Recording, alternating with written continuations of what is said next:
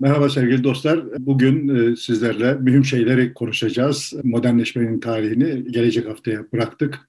Cemalettin Taşçı ilginç bir e, yazı yazdı. Tek bir ayrıntı üzerinden insanların davranışlarının nasıl değişebileceğini, onlara ön yargıyla bakmanın ne kadar hatalı olduğunu e, ortaya koyan biraz onlar üzerinden hareketle insanların değişimi değişim taleplerinin aslında bizim zannettiğimizden çok daha farklı olduğunu, yüksek olduğunu oranlarının e, üzerine birazcık konuşalım. Toplumun e, sosyolojisi ve değişim trendlerini biraz daha ele alalım ve bunun siyasette olan ilişkisini kuralım istiyoruz bugün. Evet aslında sen güzel bir örnek de yazmıştın. Sevan Nişanyan'la ilgili olarak ve onun eşinin kendisine getirdiği kitaplar ve beraber tutuklu olduğu bir Kürt vatandaşına e, hediye ettiği kitapla ilgili olarak. Evet. Yani önce yazıları okumamış olanlar için hikayeyi bir özetleyelim. E, Nişanyan bu işte Yunanistan için bir biçimde vatan haini olunca yani milli güvenlik tehdidi haline alınca tekrar Yunanistan'a girmeye kalktığında nezarethaneye alınıyor ve o sırada nezarethanede hücrede yanında işte Türkiye'den gelmiş bir Kürt delikanlısı var. İzmir'den gelmiş. KHK'lı bir cemaat mensubunu, bir grup cemaat mensubunu Yunanistan'a kaçırırken işte kendisi de ben Türkiye'ye dönüp ne yapacağım moduna girmiş. Kendisi de iltica etmeye karar vermiş ama tabii Yunanlar onun e, cemaatçi olmadığını anlamışlar. İşte tesadüfen de Nişanya'nın yanına düşmüş. Anladığımız hikaye böyle bir şey ve yani neyi tahmin ediyoruz buradan? İşte eşi İra Zoro Nişanyan'ın yanına gidip işte ne yapılacağı konusunda herhalde konuşurken Nişanyan yanındaki delikanlı hakkında da işte böyle birisiyle kalıyorum diye de bilgi vermiş. Ve muhtemelen de işte hani beni burada birkaç gün tutacak bunlar. Anlaşılan o ki yani bana biraz kitap getir demiş. Kadın da işte Nişanyan'a kitap götürürken yanındaki Kürt delikanlıyı da düşünmüş ve ona da işte Seher Demirtaş'ın Seher adlı kitabını götürmüş. Sonrasını Nişanyan'ın anlattığından şöyle e, hatırlıyorum yani işte mealen a, aktarıyorum. Oğlan ya ben hiç kitap okumam derken bu kitabı böyle işte Nişanyan da onun birkaç dakika, birkaç sayfa okuyup sıkılacağını tahmin ederken e, kitabı bitirene kadar elinden bırakmamış. Sonra da Nişanyan'ın hoş tabirleriyle rüya anlatır gibi bütün hikayeleri Nişanyan'a anlatmış. Sonra Nişanyan ben de okuyayım diye kitabı almış. Fakat gece çocuk dönmüş yani ben bir daha okuyacağım ver kitabı. Sonra da kitabı yani kitap Nişanyan'ın kitabı anlaşılan o kitabı kendisine verip veremeyeceğini sormuş. Çünkü işte gittiği yerde duvara asacakmış yani. Ben şimdi bunun üzerinden çok konuşulabilir şey olduğunu hissettim. Yani şöyle ifade etmekte çok yetersiz kaldığımı düşündüğüm, bildiğim birçok şeyin bu örnek üzerinden çok güzel aktarılabilir olduğunu düşündüm. İşte dilim döndüğünce biraz kendim okuyunca çok da cazip gelmeyen bir yazı yazdım onun üzerine. Derdimi çok iyi anlatmadığını düşündüğüm aslında zaten o yazıları çok uzun süredir de kendime not olarak yazıyorum yani. Fena da Şimdi, ayrıca ben de okudum yani. Şimdi şöyle yani orada işaret etmeye çalıştığım husus şuydu. İnsanların kendi, bunu hep söyleyip duruyorum. İnsanların kendileri hakkındaki beyanlarına güvenemezsiniz. Yani ben hiç kitap okumadım dediği zaman nispi olarak bir güvenilirlik vardır. Yani bir, bir malumat aktarıyor ise bunun nispi bir güvenilirliği vardır. Yani nispi, neden nispi? Çünkü yalan söylüyor olabilir. Bilmediğimiz bir sebeple yalan söylüyor olabilir. Hafızası onu yanıltıyor olabilir ben hiç kitap okumadım derken kitap okumak diye kastettiği şey bizim kitap okumak diye kastettiğimizden farklı olabilir. Yani ders kitabı okumuştur mesela, onda kitap okumak saymıyordur. Ya da Kur'an okumuştur, onu kitap okumak saymıyordur filan yani gibi. Dolayısıyla nispi bir güvenilirlik var ama bir güvenilirlik var yani orada yine. Fakat ben kitap okumam dediğin zaman olay öyle değil. Orada çok zayıf bir güvenilirlik var. Yani Burada şimdi hani kitap okumaya bir pozitif, geniş bir kesim için kitap okumanın pozitif bir yükü var. Olayı hani oradan kurtarayım. Şimdi bu sadece kitap okumak, bu sadece bir misal. Yani ben namaz kılmam dediğin zaman da mesela olay şöyle gelişebilir. Nezarethaneye düşersin. saçma sapan bir sebeple yanına da birisi düşer. O öyle bir namaz kılar ki yani o namaz kılarken ki edası, yüz ifadesi vesaire filan seni birdenbire çok heveslendirir. Ya şunu öğret ben de kılayım dersin. Ve namaz kılan insanın yani o seni çok etkileyen, namaz kılması seni çok etkileyen insanın namaz kılmaya yüklediği manadan çok başka manalar yükleyerek yani mesela bir tür yoga, bir tür meditasyon olarak görüp ondan sonra namaz kılmaya başlayabilirsin veya orada namaz kılabilirsin. Yani demeye çalıştığım şey kitap okumakla, namaz kılmakla, şununla bununla alakalı bir şey değil. Biz işaret etmeye çalıştığım şey şuydu. Bak biz hepimiz hayatımız boyunca hiç yapmadığımız birçok şeyi yeri geldi yaptık.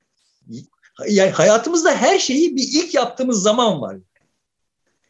Dolayısıyla ben bunu yapmam dediğimiz şeyleri ilk yapacağımız bir zamanda gelebilir. Yeterince yaşarsak zaten diyelim 100 bin yıl yaşasak her şeyi yaparız yani.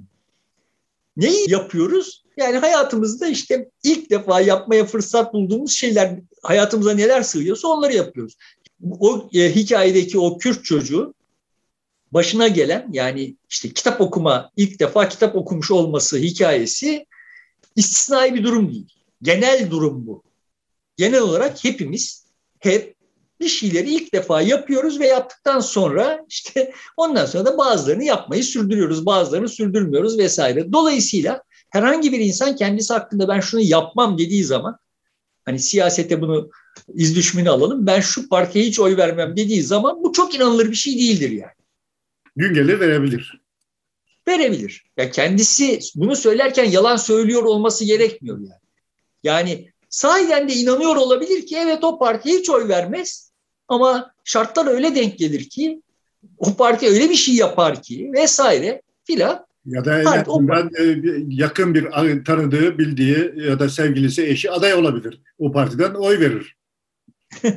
gibi yani sonuçta kaldı ki hani bunun istisnai bir durum olmadığını da tekrar hatırlatayım. 99 seçimlerinde seçmenin üçte biri yer değiştirdi. 2002 seçimlerinde yarısı yer değiştirdi bu ülkede. Yani bu çok istisnai bir şey de değil yani. Biz de o zaman ondan önce araştırmalar yapıyorduk. Herkes birçok partiye asla oy vermem diyordu. Yani ama zamanlar değişti, şartlar değişti, insanlar değişti ve böyle olur bu işler. Dolayısıyla Genel kabul hani gören mesela CHP'ye ben oy vermem diyen bir geniş kalabalık var diye zannediliyor. Kemal Kılıçdaroğlu'na oy vermem asla diyenler var. Pekala verebilirler. Yani bu ihtimal vardır. İnsanların bu konudaki beyanlarına güvenemeyiz. Şimdi yani yazıda işaret etmeye çalıştığım husus buydu ama aslında olay beni çok başka yerlere yani o Nişanyan'ın anlattığı olay beni çok başka yerlere de götürdü yani. Hepsine değinebilir miyim bilmiyorum ama siyaseti ilgilendiriyor olan taraflarına burada biraz deşelim. Şimdi ama öncesinde şuraya ya bir bakalım. Yani delikanlı ya işte bir kitap veriliyor ve e, o güne kadar hiç kitap okumamış. Muhtemelen kendisine sorulsa ben kitap okumam diyecek olan delikanlı kitabı okuyor. Ve onun hayatı değişiyor yani. Yani bundan sonra ona bir kitap verilmesi, bir kitap hediye edilmesi de son derece önemli bir davranış. İşte şimdi burada yani şöyle de olabilirdi olay. Yani o delikanlı ya ben kardeşim kitap kitap okumam ne işime diyebilirdi de yine bu durumda da diyebilirdi ama onun yine kitap okumaz okumayacak olduğuna inanamazdık. Artı o kitap Einstein'ın izafiyet teorisi hakkında bir kitap getirmiş olurdu Zero ve olan ya Allah kahretsin hakikaten kitap okumamak lazım noktasına gelebilirdi. Vesaire şimdi yani birçok faktör üst üste binmiş görünüyor. Yani ve bunların hangisinin etki ettiğini de bilmiyoruz, bilemeyiz de. Yani o kitabın Seher olması, Seher'in yazarının Demirtaş olması sahiden bir şey tesir etti mi? Bunu bilmiyoruz. Belki hani ikisinin de gözaltında hapiste olmuş olmaları da etkilemiş olabilir.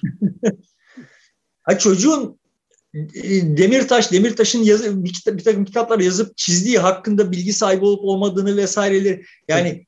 muhtemelen işte başına gelmiş olan her şeyin Kürt olmuş olması yüzünden geldiğini vehmeden böyle düşünen belki de haklı olarak yani onu da bilemeyiz. Böyle düşünen bir e, delikanlının Demirtaş'tan haberdar olduğunu düşünebiliriz ama Demirtaş'ın kitap yazıyor olduğunu haberdar olmayabilir yani. Ama işte orada Demirtaş'ın ismini görünce ekstra bir etki yapmış olabilir.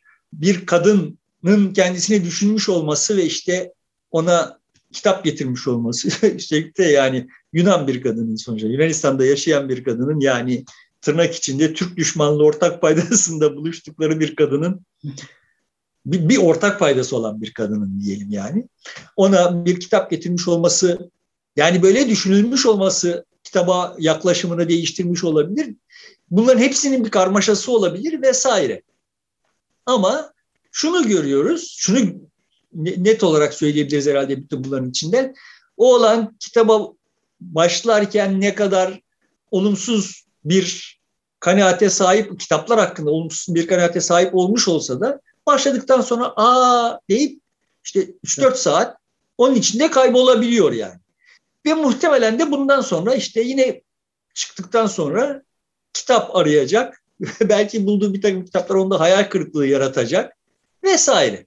Son tahlilde her durumda bu olan artık kendisine o kitap getirilmeden önceki olan değil, başka birisi. Başka bir tutuma sahip. Tas tamam aynı şeyler diğer bütün alanlarda da gerçekleşebilir. Her birimiz için hep oldu.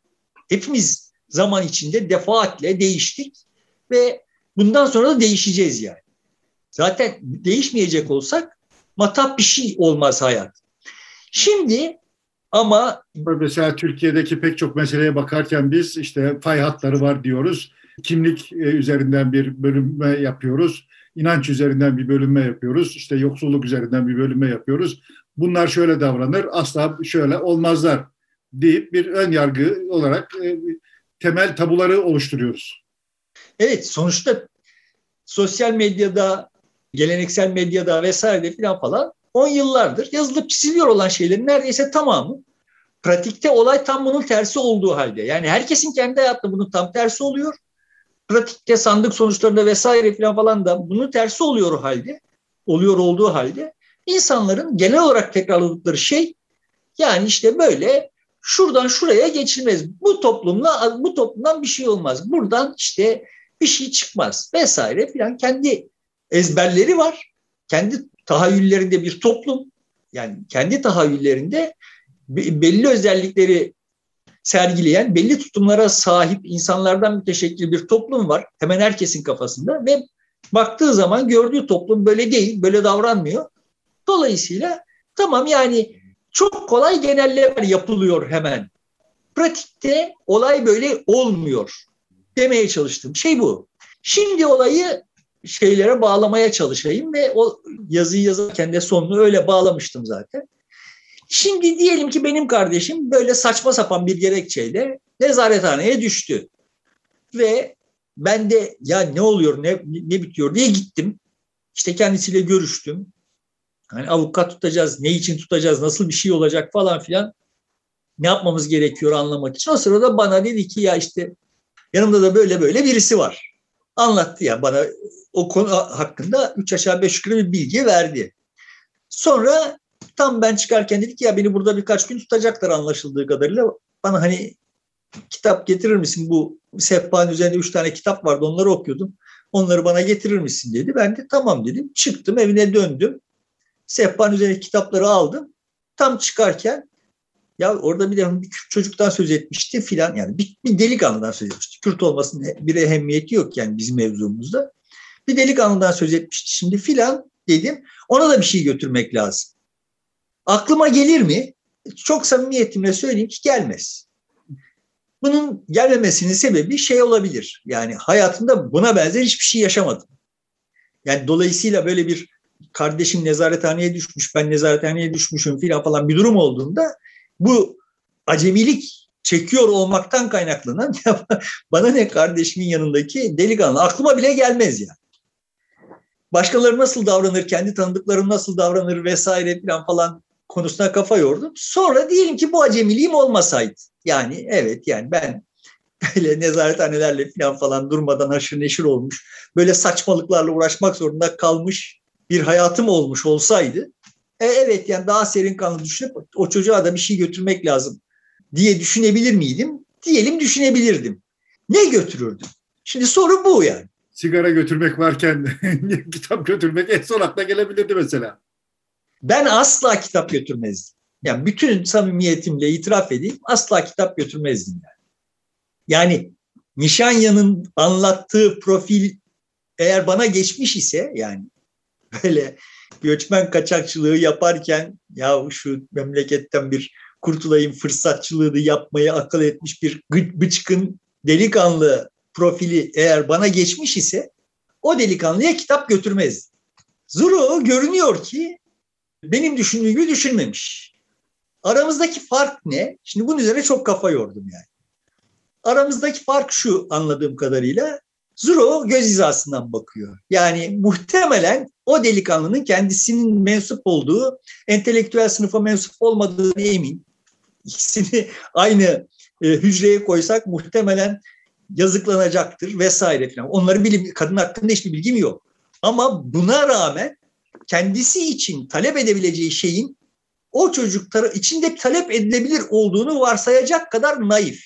Ben olsaydım kirlenmiş birisi olarak hesabı şöyle yapardım. Acaba o onun yerine ben olsaydım ne isterdim? O ne ister? Benim şimdi benim kafamdaki profil itibariyle dediğin gibi sigara veya işte ya şu pastaneden bir kek alayım götüreyim ona da onu da memnun edeyim. Kimsiz kimsesiz burada uzak yerlerde gariban kalmış olan kimsiz kimsesiz diye düşünecek olsun. O gelir düşseydi aklıma şuradan bir kek alıp götüreyim derdim. Şimdi bu neyi gösteriyor? Otomatik olarak benim belli tasnifleri yaptığımı ve işte o oğlanın ne istiyor olduğunu umursuyor olmak üzerinden kendime bir tırnak içinde iyilik, iyi insan olma, işi çıkardığımı gösteriyor yani. Buradan e, yola çıkarak şöyle bir tasnif yapma ihtiyacı hissettim. Başka insanlar için bir şeyler yapmaya kalktığımızda iki farklı soru sorabiliriz. Birçok farklı soru sorabiliriz de ama yani bunların ikisi şöyle. Onun isteyeceği nedir? Onun istemesi gereken nedir? Bu ayrım üzerinden birçok siyaset üretiliyor. Onun isteyeceği nedir? Üzerinden üretiliyor olan siyaset işte yaygın olarak popülizm diye adlandırılıyor olan şey. Yani Erdoğan, Trump vesairenin filan falan böyle davrandığı yani o seçmenin ne istiyor olabileceği üzerine kafa yorup benim davrandığım gibi davranıp yani benim davranacak da olduğum gibi davranıp o seçmenin ne istiyor olduğu üzerine kafa yorup onun isteyeceği şeyi ona vermek gibi bir şey yaptıkları iddia ediyor. Ben iddia ediyorum ki böyle davranmıyorlar ve zaten de bu anlamda da popülist falan değiller. Onlar Amerika'yı yeniden büyük Amerika yapalım derken veya işte Türkiye'de işte NAS üzerinden bir şeyler yapıyor iken Erdoğan, Amerika'da Trump aslında insanların ne istemeleri gerektiği hakkında kafa yoruyor. Yani dikkat et yani. Sonuçta 2002'deki Erdoğan belki popülistti. İnsanların ne istiyor olduğunu hesaba katıyor idi. Ama 2007-2008'den itibaren o kulvardan giderek uzaklaştı. Ne istememiz gerektiğini düşünmüyor başladı. Bizden, bizden iyi biliyor olarak konuşuyor. Yani rıza üretme, onun ne düşündüğünü anlama, duygularını hesaba katma, isteklerini dikkate almak yerine kendisi onun ne düşündüğünü varsayıp öyle davranmaya başlıyor. Ne düşündüğünü varsayıp da değil. Ne düşünüyorsa da o yanlış. Ne düşünmesi gerektiğini. Yani bu dünyada söz temsili işte bir Türkiye Cumhuriyeti vatandaşı olarak istememiz gereken şey bizim Suriye'de arıza çıktığı zaman oraya ayağımızı sokup filan falan işte bunu istememiz gerekir yani. Eğer istemiyor isek bunu istetecek bize. Bize verdiği her şey bizim istememiz gerektiğini düşündüğü şey. İstediğimizi düşündüğü şey değil. Peki şimdi Zuro'nun ta- tavrı böyle bir tavır mı? Yani benim tavrımla Trump'ın, Erdoğan'ın vesaire falan falan tavrı arasındaki farkı koyduk. Ben iddia ediyorum ki Trump'ın, Erdoğan'ın vesaire tavrı zaten sadece onlara has bir tavır da değil. Yani Amerikan demokratlarının tavrı da böyle. Amerikalıların ne istemesi gerektiğini bildiklerini düşünüyorlar. Türkiye'nin işte CHP'sinin tavrı, muhalefetinin tavrı da böyle. İnsanların ne istemesi gerektiğini düşünüyorlar. Ve sosyal muhalefetin tavrı da böyle. Yani sesi çıkıyor olan sosyal muhalefetin tavrı da. Kardeşim bu mu istenir yani? Yani fındık fiyatlarını yükseltmiş adam. Yani buna bir, bir şey reaksiyon göstermen gerekir. Yani fındık fiyatları şey düşürmüş fındık fiyatlarını senin fındık hasatın 3.30 paraya gitmiş. Bunun böyle olmamasını istemen gerekir. İstiyorsun yani buna bir reaksiyon göstereceksin tamam mı? Göstermen gerekir falan. Ve böyle olmadığı zaman bir hayal kırıklığı ve işte bu millet adam olmaz sonucu çıkıyor.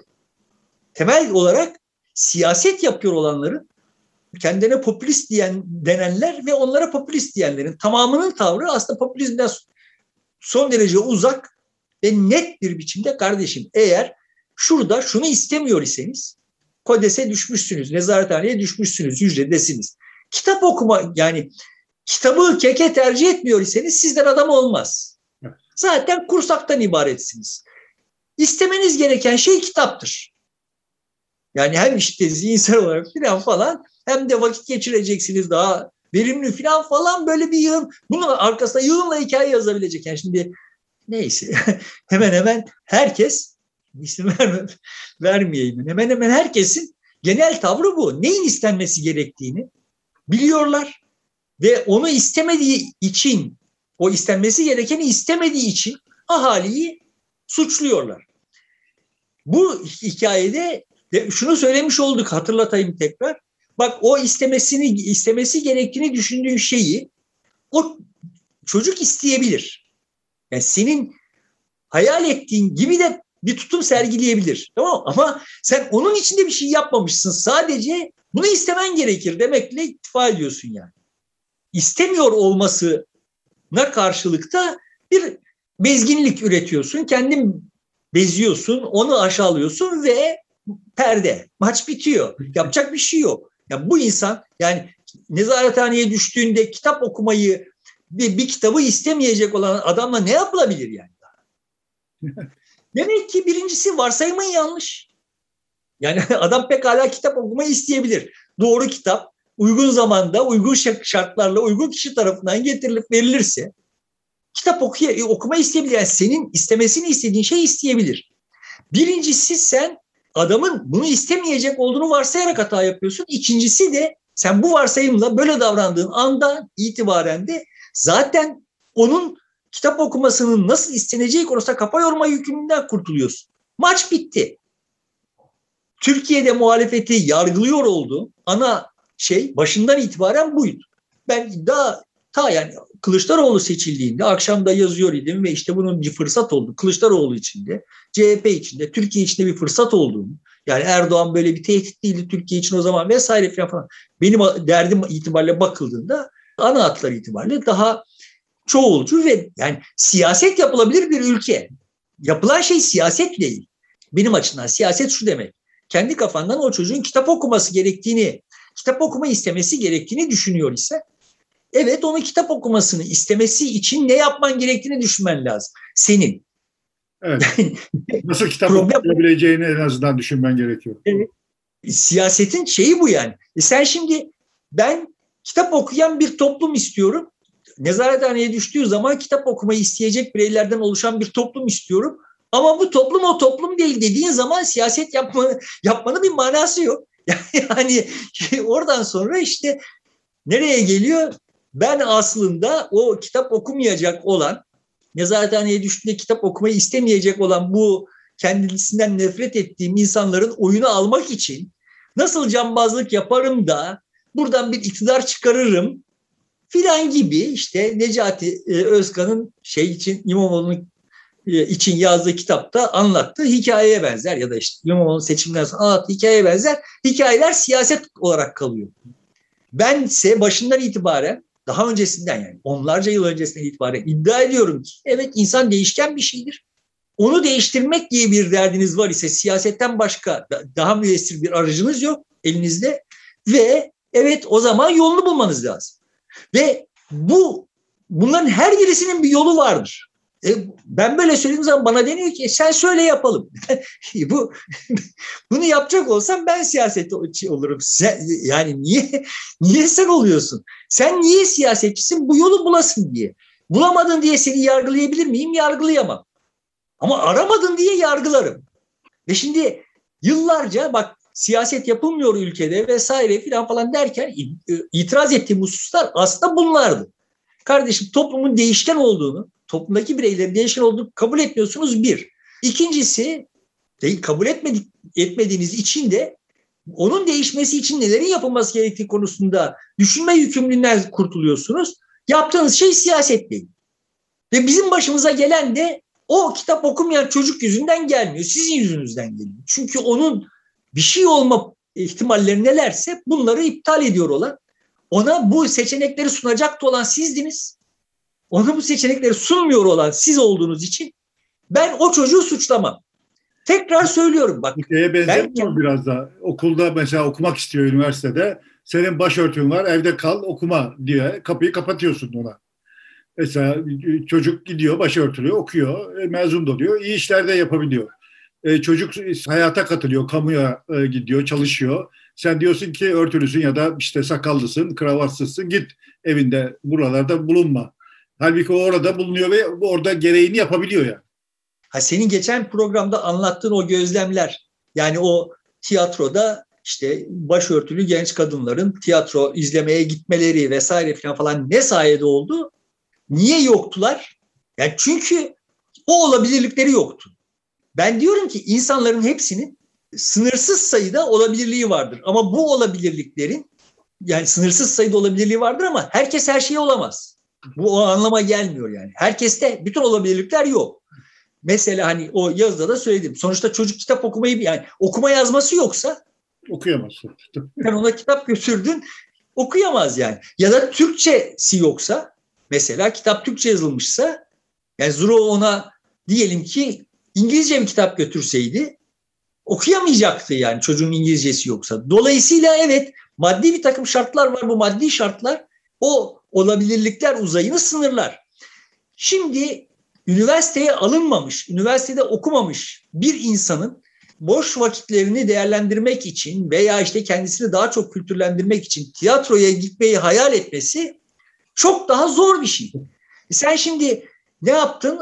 Üniversite kapısını bu genç kızlara açtığın zaman baş örtüsüyle onlar üniversiteden çıktıktan sonra yani orada değiştiler bir kere. Sonrasında işte bunları talep edebilir hale geldiler ve sen şimdi bunları talep edebilir olmalarını istiyordun ve talep ediyorlar.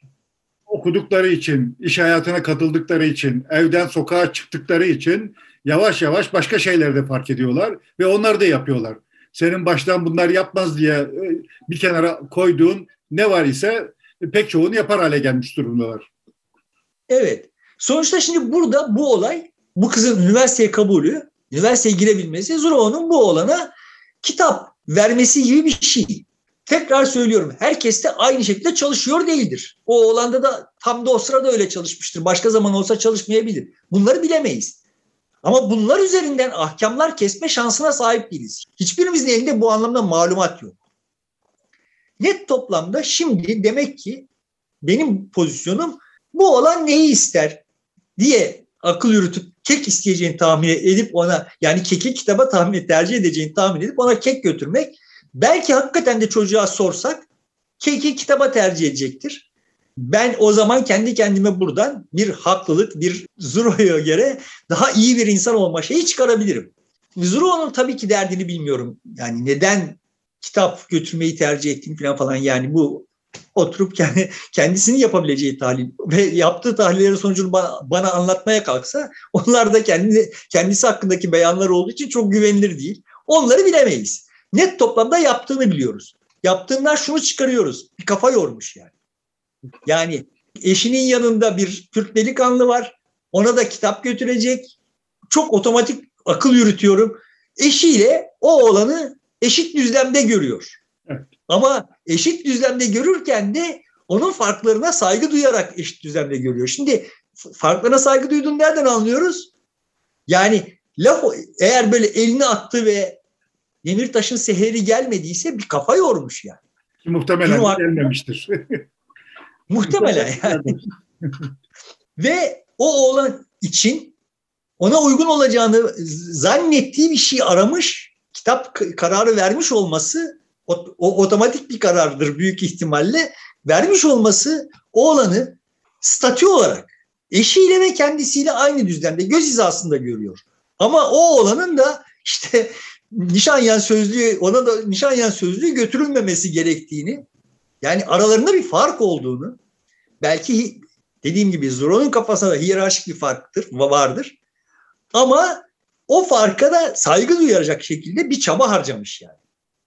Ve bu muhtemelen şöyle de olmamıştır. Bu oğlanın ne istemesi gerekir diye de kafa yormamıştır. Ne isteyebileceği, ne kitaba tercih edebileceği başka bir şey var mıdır acaba falan filan diye kafa yormamıştır. Ama bu kitabı seçerken de bu oğlan kitap okumayı tercih etmeli. Keke tercih etmeli gibi bir şey de yoktur. Muhtemelen çok naif bir biçimde ya nezarethaneye düşmüş birine verilebilecek en iyi şey kitaptır diye bakıyordur. Sahiden de kendisi gibi biliyordur yani. Şimdi benim ki işte o naiflikte değil benim tutumum ben daha kirlenmişim ama diğerlerine kıyasla şunu istemesi gerekir diyenlere kıyasla da yine kendimi temiz görüyorum. Ama hani Zuru'nun tutumunda şunu hissettim. Yani ben şimdiye kadar dünyayı böyle ikiye bölüyordum. Benim gibiler yani ne ister kardeşim bu insanlar diye bakanlar bir de ne istemesi gerekir diye bakanlar. Şimdi Zuru'nun tavrında bir üçüncü kesimin varlığını keşfettim ve bunu keşfetmiş olma, olmakta da geciktiğimi düşündüm yani. Çünkü evet bu var. Dünyayı kendisi gibi biliyor olan yenildikçe bu anlamda yenildikçe yılmadan yine kendisi gibi biliyor olan ve işte samimiyetle her pozisyonda durmadan kafa yoran, çaba harcayan birileri var. Kimseye yukarıdan bakmıyorlar, herkese göz hizasından bakıyorlar. Daha önce bir vesileyle söylemiştim. Ben belediye başkanlarına, milletvekillerine, bakanlara nasıl davranıyor isem onların çaycılarına, şoförlerine de öyle davranıyorum. Yani ikisine de aynı ölçüde hoyrat davran, davrandım hep hayatım boyunca yani. Sözümü sakınmadım vesaire ama arada evet sonuçta şunun şunun farkındaydım yani. Belediye başkanı ile çaycısının ihtiyaçları farklı. Şimdi öyle görünüyor ki ya bunu tam tersini söyleyip dururken böyle davrandım yani. Öyle görünüyor ki işte benim kadar kirlenmemiş bir şekilde Zuro yani yo o da insan o da insan diye bakıyor gibi bir bir şey hissettim ve yumruk yemiş gibi oldum yani. Buradan şimdi bir siyasi program çıkarılabilir mi? Şimdi beni ilgilendirir olan e, tarafları bunlar. Buradan bir siyasi program çıkarılabilir mi? Çıkarılabilir ve çıkarılması gerektiğini düşünüyorum.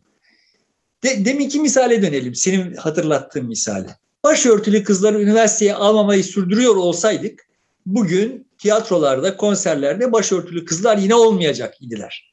Onların üniversiteye girmesiyle olabilirlikleri genişledi. Ne olacaklarını biz planlayamayız.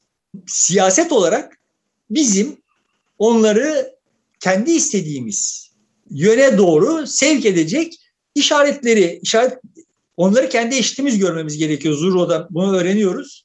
Eşitimiz görmemiz gerekiyor bir kere. Bu birincisi. İkincisi bak senin için şu daha iyidir şöyle ol yani kitap okuman senin için daha iyidir böyle düşünüyor isek şimdi onun kitap okuması için ter, tercih yani önce bir kitap oku, okuma olabilirliğini ona sunmamız gerekiyor. Yani tiyatroya gitme olabilirliğini sunmamız gerekiyor. Bunun bariyeri neydi? Üniversiteydi. Bunu kaldırdık.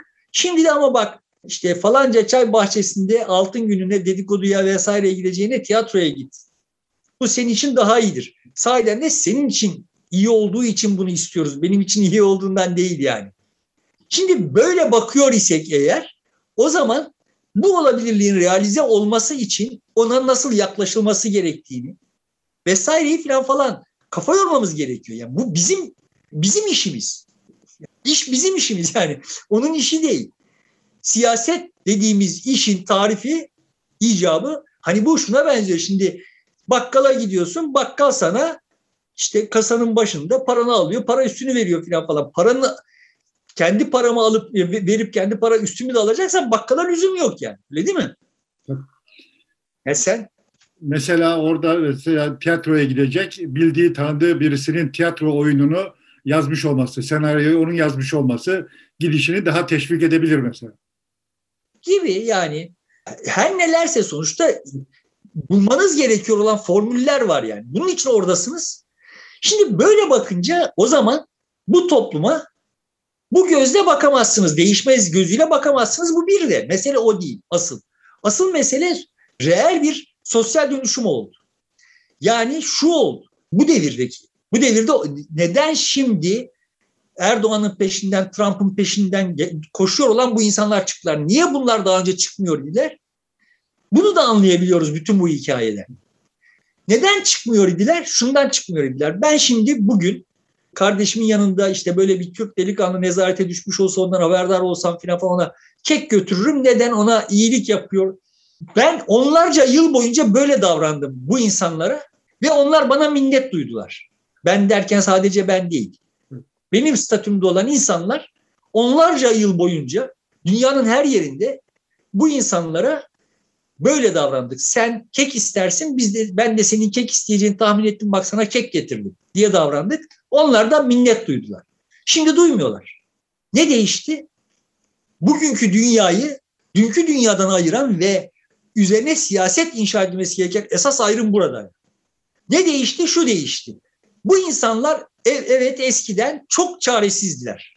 Kendileri için kendilerinin bir şey isteyebilecek imkanları yoktu. Hani çocuğun Türkçe bilmemesi veya okuma yazma bilmemesi gibi bir durumdaydılar. Ona kek götürdüğüm zaman minnet duyuyor Şimdi okuma yazmayı öğrenmiş birisiyle muhatap oluyorum.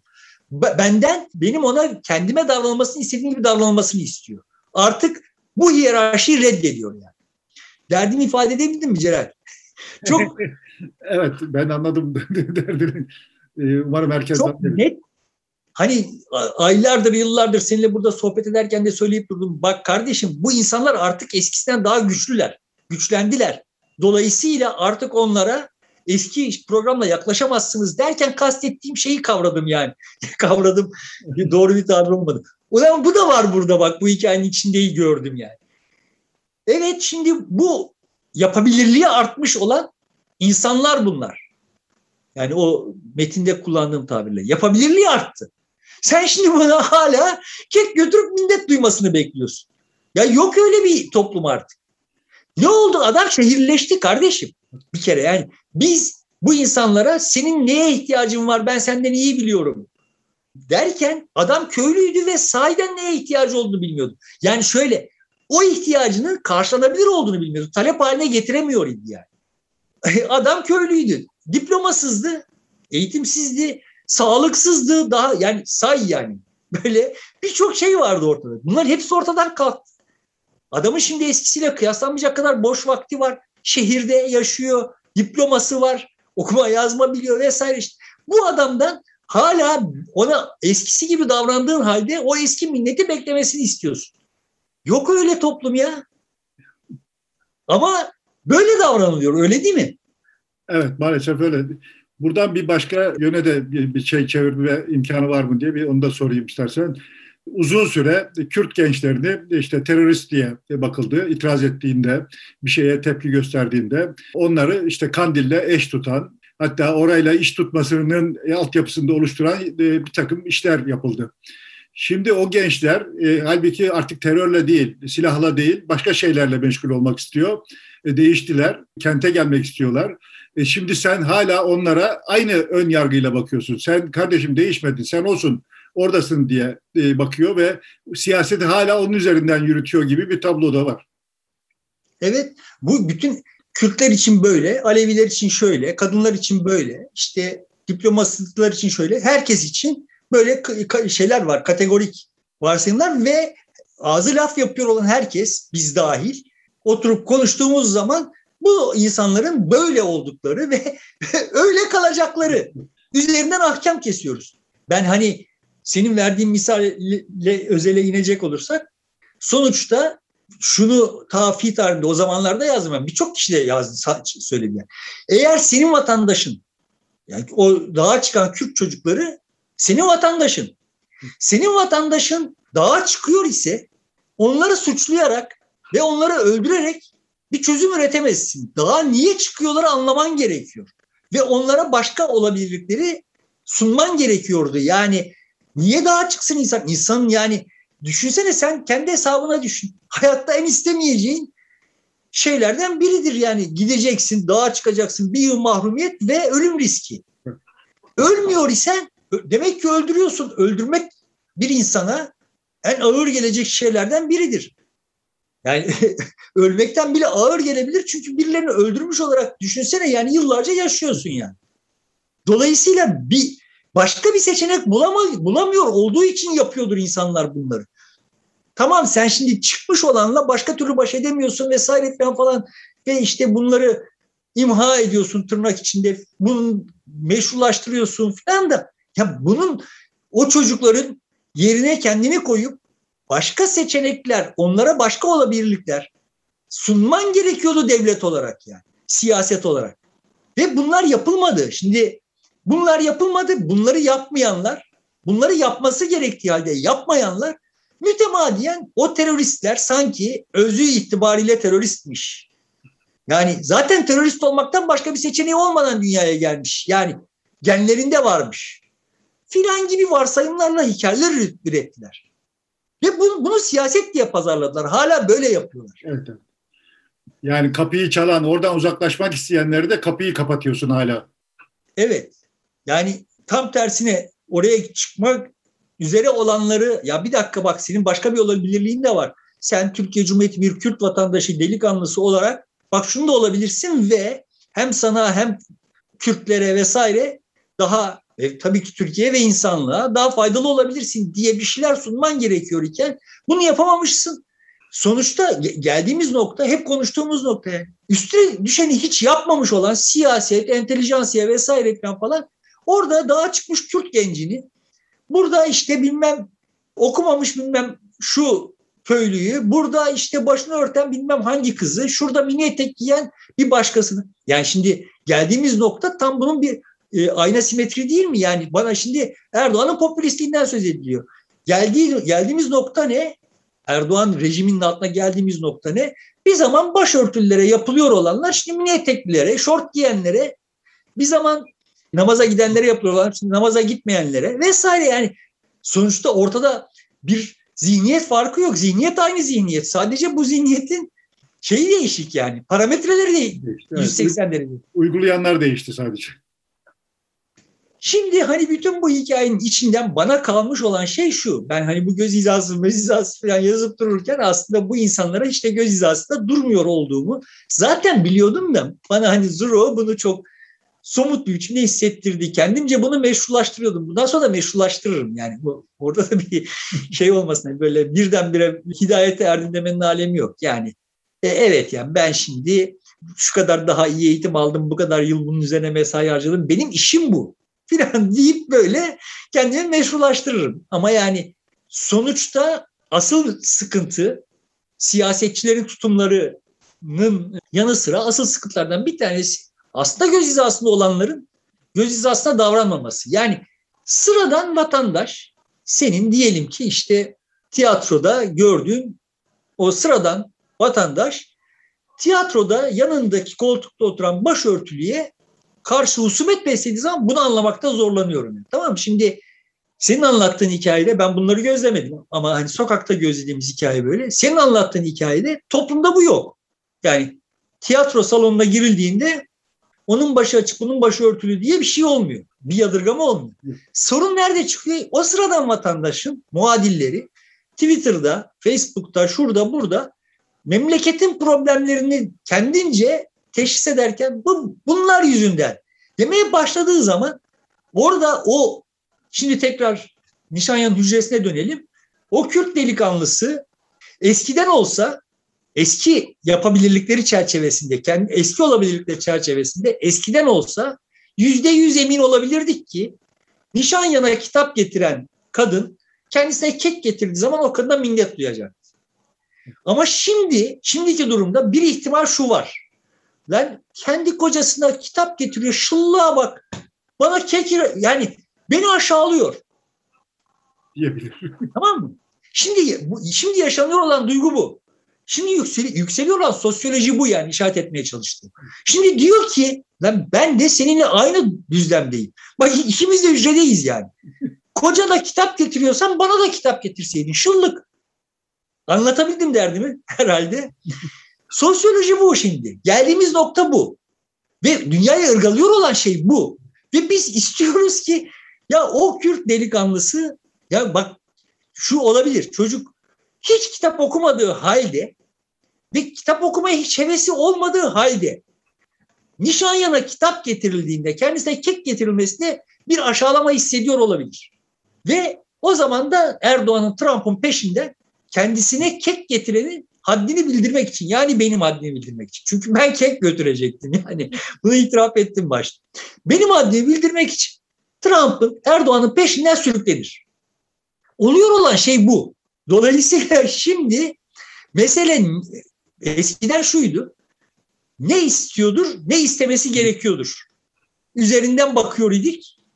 Eski sosyoloji buydu ve orada ne istemesi gerekiyordur e, öğretmen edasıyla yapıyor olmanın doğurduğu reaksiyon bir sosyoloji, siyaset sosyolojisi oluşturuyordu. Şimdi olan şey yapısal olarak farklı. Şimdi olan şey diyor ki ya kardeşim bak bana ben istesem de istemesem de tamam mı ben ondan hoşlansam da hoşlanmasam da aha kocana nasıl davranıyorsan öyle davran. İkimiz de hücredeyiz bak yani. Beni ayrı Burada, görme. Beni ayırma diyor yani. Aynı hizadayız. Aynı hizada göreceksin yani. Aynı hizada görülmediği sürece de arıza yapmayı sürdürecek. Bak garanti veriyor. Yani bu bu kesim bizler, bizler gibiler vesaire aynı hizada görmediğimiz sürece de bu arıza yapmayı sürdürecekler. Şimdi burada biz hep Kürt çocuğu hakkında konuştuk. Peki o Kürt çocuğuna böyle kek götürerek minnet bekleyenler hakkında da konuşalım biraz. Yani. Kendin hakkında konuşacağız yani. evet. hakkında. yani şimdi peki ama yani Kürt çocuğunun şunları şunları filan falan yani kendi dünya tasavvuru çerçevesinde şunları talep etmeye hakkı var falan. Peki yani bunlar ne talep eder ve buna hakkı yok, hakları yok mu? Yani onların da bir talebi var değil mi? Yani niye onların neyi talep ettiklerini, neden istediklerini, neyi istemeleri gerektiği hakkında konuşurken niye dilimizi ısırmıyoruz vesaire falan.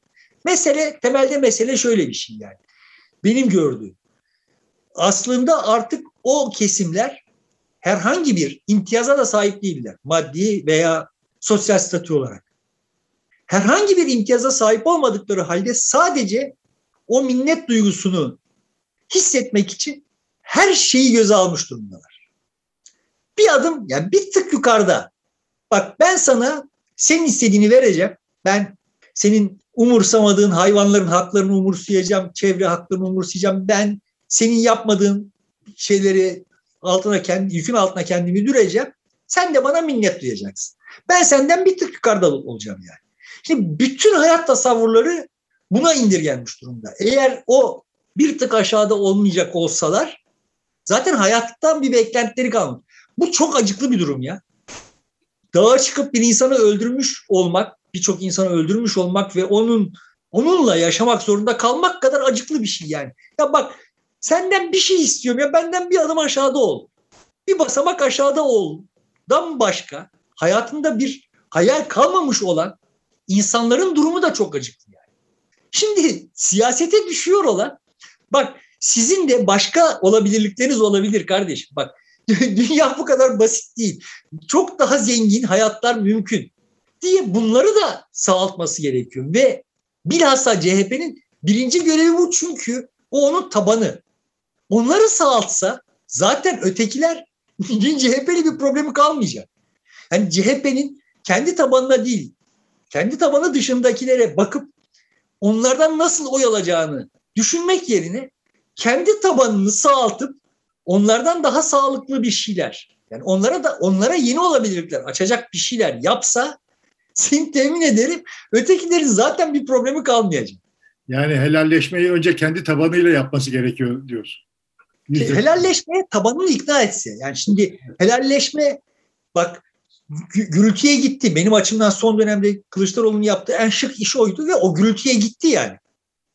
Tabanı o kadar da yani aslında tabanı da bak olabilirlik olarak ortaya konduğu anda buna itiraz etmediği yani zıp çıktılar çıkıp da kiminle helalleşiyoruz biz zaten hata yapmadık mı falan falan dediler mi dediler. Kaç kişi ağırlıklı olarak CHP tabanından bu anlamda bir gürültü gelmedi.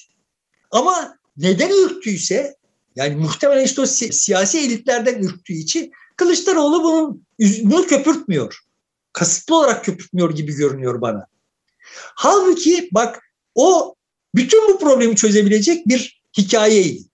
Yani kendi tabanını evet tamam ya bak biz helalleştik ve şimdi ben senden yukarıda değilim bak bunu kabul ettiğimi de gördün değil mi? Aha şimdi ben kendi köşeme çekilip hayvan hakları hakkında kitap okuyacağım, çevre hakkında ve kendimi daha iyi hissedeceğim. Senden daha vasıflı ve daha iyi hissedeceğim ama bak gördün değil mi? Seninle aynı hizaya, aynı basamağa indim yani. Diyebilir. Bu onu sağaltır. Yani dünyadan başka beklentiler de var. Bu böyle bakıldığı zaman evet o hayvan hakları, o çevre, o işte nelerse yani kadın hakları vesaire muhteva da değiştirir. Yani birilerine üstünlük taslamaktan çıkıp kendi içeriğine kavuşur, daha zenginleşir. O insanların hayatını da zenginleştirir. Bir şeyleri laf olsun diye yapmaktan çıkarlar vesaire filan falan. Ama bunun üzerine gitmedi. Ben, bence hani asıl sağ, Türkiye'yi sağaltıcı zaten öyle söylemiştim de bu terimlerle düşünmeden söylemiştim yani hissiyat olarak söylemiştim. Türkiye'yi asıl e, şey yapan, Türkiye siyasetine asıl açılım sağlayabilecek olan şey oydu. Ve siyaset yap, yapmak oydu yani. Net toplamda siyasetin bir siyasi program haline getirilebilir mi bu bilgiler? Evet getirilebilir ve getirilmeli.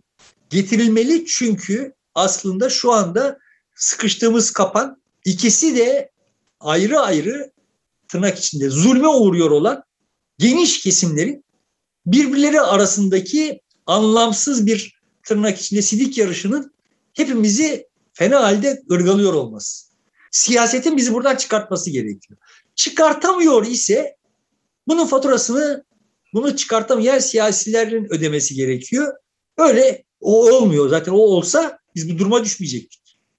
Yani evet. burada bize yeni siyaseti üretemiyor olanlar faturayı ödeseler arkadan gelenler o faturayı ödememek için daha cansiperhane çaba harcayacaklardı vesaire falan falan. Ama hani şimdi zamanıdır hepimizin menfaatine olan Ira Zuro'dan ders almaktır diye düşündüm yani. Kendisine müteşekkirim. Evet, burada teşekkür ederim İra Zurova. O kitabı götürüp e, bize söyleme, sana bunları söyleme e, fırsatı vermiş oldu. Gerçekten de çok ince gibi görülen, detay gibi gözüken e, bir konu siyasetin esasını, sosyolojinin esasını oluşturuyor. Biraz bunun üzerine konuştuk. Muhtemelen önümüzdeki süreçte bunlar üzerine konuşmaya herhalde birkaç vesileyle gene döneriz diye düşünüyorum. Yani bizim biliyor olduğumuz kavramların çökmüş olduğunu vesaireyi falan falan söyleyip duruyor idim ama burada bu yeni zuhur ediyor, etmiş olanın motivasyonu hakkında da çok ahkam kesmiştim ama kendimce ilk defa bu kadar sahih biçimde bile getirebileceğimi hissetmiştim. Fakat tabii hani bizim siyaset hakkında ahkam kesenlerden ne, ne bekleyebiliriz onu da bilmiyorum yani. Yine işte muhalefetin adayı kim olmalı işte muhafazakarlardan oy almak için işte öteki tarafta şehirli milliyetçiler falan filan diye geyikler dönecek yani. Bunlar sanki böyle analarından böyle o yeşil renkli, bu mavi renkli, bu sarı renkli filan doğmuş ve öyle kalacaklar gibi böyle ahkam kesmeyi sürdüreceğiz. Öyle bir dünya yok. Olmadığını herkes kendisinden te- test edebilir yani. Evet sevgili dostlar burada bitiriyoruz. Hafta sonu yeniden görüşmek üzere. Şimdilik hoşçakalın.